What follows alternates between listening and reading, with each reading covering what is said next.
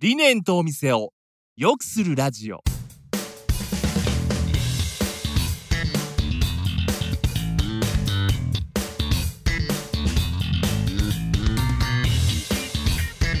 理念とお店を良くするラジオは理念合同会社代表の中島と栗原がお店を経営する皆さんとそこに働くスタッフのことお客様のことなどに関するさまざまなお悩みを解決する情報や考え方について皆様の質問を交えながらお伝えしていく番組です、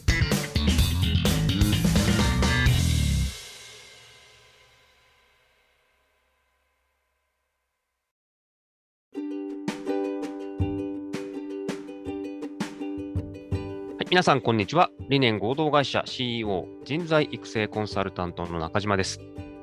同じく CEO クリエイティブディレクターの栗原です。はい、今回はラジオ上で皆様のご相談にお答えしていく理念のお悩みブレイクをお届けします。はい、今週ご相談にお答えするのは栗原です。どうぞよろしくお願いします。はい、よろしくお願いします。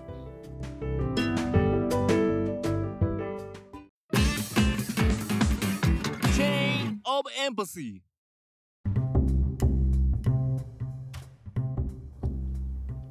はい。ということで、今回ですね、理念のお悩みブレイクをお届けしていきますが、えー今回はですね、えーオンラインコミュニケーション編ということで、オンラインでのコミュニケーションについての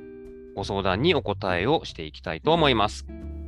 はい。ではですね、私から、えーお便りを読んでいきたいと思います。若いスタッフからのメッセージで意味がわからない言葉や絵文字が送られてくることがあります。かといって、このようなことで注意するのもどうなのかなと悩んでいます。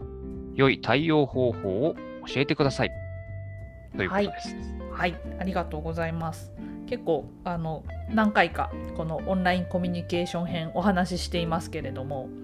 ちょっと今回は上司の方からの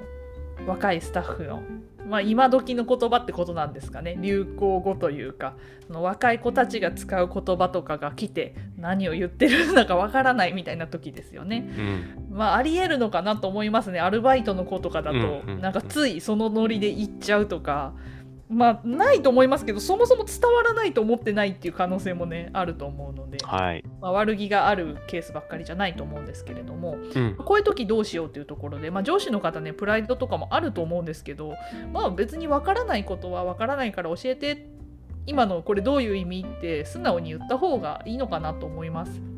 なんかそれでね変になんかえそんなのも知らないんだおじさんじゃんみたいな感じで こう舐められるんじゃないかとか そういうのあんまり気にしないで普通に「えこれどういうこと?」って聞けばいいと思うんですよね。でまあこれなんでかっていうと、まあ、そのやっぱり、まあ、どうしてもね年齢がこう倍ほども違ったりする人と働くっていうこともあると思うんですけれども、まあ、こうなかなかねこう世代が違うとお互い分かり合うのに時間がかかったりすると思うんですけどそういうことをねこう素直に言うっていうことでこう相手を理解しようとしてるっていう姿勢をこう見せるっていうのもすごく大事だと思いますし、まあこれをなんかこう知ったかじゃないですけど分かったことにしてそのままにしておくと向こうもあこの言葉通じるんだっていうふうに学習するのでまたなんかそういう若者間でしか通じないような言葉とかでこうコミュニケーションを取ろうとしてきちゃったりするとだんだんこうドツボにはまっていくと思うんですよね。最初はなんかなんとなくニュアンスで理解できてたけどいよいよ分かんないのが来た時にそろそろ聞けなくなってくるみたいなことってあると思うのでまあね分かんない時はその都度言えばいいのかなっていうふうにまず思いますね。で、えーとまあ、注意するのもどうなのかなっていうところでしたけれどもまあ別に自分的にはその注意するほどのことでもないけど単に分かんないなみたいなことだと思うんですねこの質問者の方は。まあっていうことであれば、まあ、例えばこうそういうのを自分には言ってもいいけどこう他の方他の上司の人とかなんかに送る時とかはなんか気をつけてねみたいな風に言ったりすると、まあ、角が立ちづらいというか、まあ、別にその注意っていう形にはならないと思うんですよね。そうすると、まあ、無自覚でやってる子はあこれ使っちゃいけない言葉だったんだと思ってその質問者の方に今後メッセージを送る時も注意するようになると思いますし。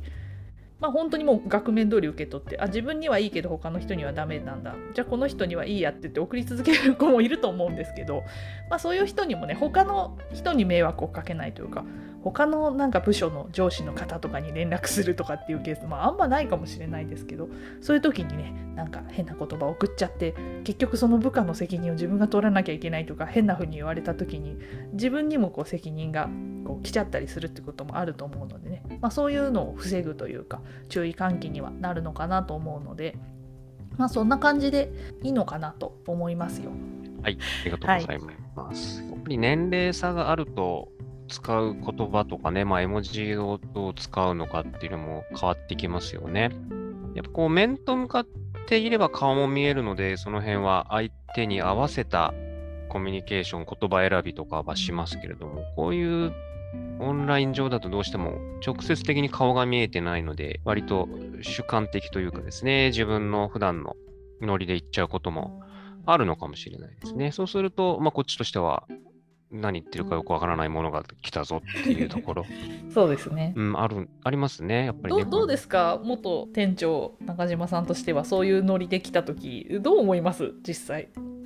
もうそこはもうあえておじさんにはわかんないよっていう、もうお笑いに変えていくというか、そのぐらいの方がし親しみやすくなるかなとは思いますね。そこでそんな言葉がわかんないよよりはいいかなとね、私は。今後注意してくださいとかっていうとせっかくねこういい感じに多分やり取りができてるからこそそういう若者言葉というか普段友達に使っちゃうような言葉が来るっていうのはそれだけこう親しみというかなんかこう腹を割って話せる関係性ができてると思うので、まあ、それのいいところはねこう残した方がいいかなと思うのでね。うんそうですね。だからもう、あとはあれですかね。もうそういうのが分かれば、こっちからもちょっとそういうの使っちゃうっていうのもあるのかもしれないですけど、ね。まあ難しいですね、うんどこまでやる乗っていくのかううんまあそうですね。まあ、その人とか関係性次第ですけどね。うん。というところですね。なので、まあ注意まで言っちゃうとあれですけどね。まあ僕だったらいいけど、こういうのって分かりにくいんだよっていうのは教えてあげた方がいいですよね。だから今後、まあそういう学生のスタッフだだった場合とかなんかはね、社会に出て行ったりすると、まあ、そういうところをシビアに言われる可能性もあるので、まあそういった意味で、今のうちかね、学生のうちからそういうことを教えてあげるっていうのもね、えーいいことかなと思いますね。うんうん。そうですね。はい。ということで、今回も理念のお悩みブレイクオンラインコミュニケーション編をお送りしました。ということで、えーこの理念のお悩みブレイクでは皆様から、えー集客、人材育成、人手不足などなど、まあ、人に関するご相談を募集をしております。はい、皆様お便りのフォームよりお気軽にメッセージをいただければと思います。はい、お待ちしております。はい。ではまた次回お耳にかかりましょう。ありがとうございました。ありがとうございました。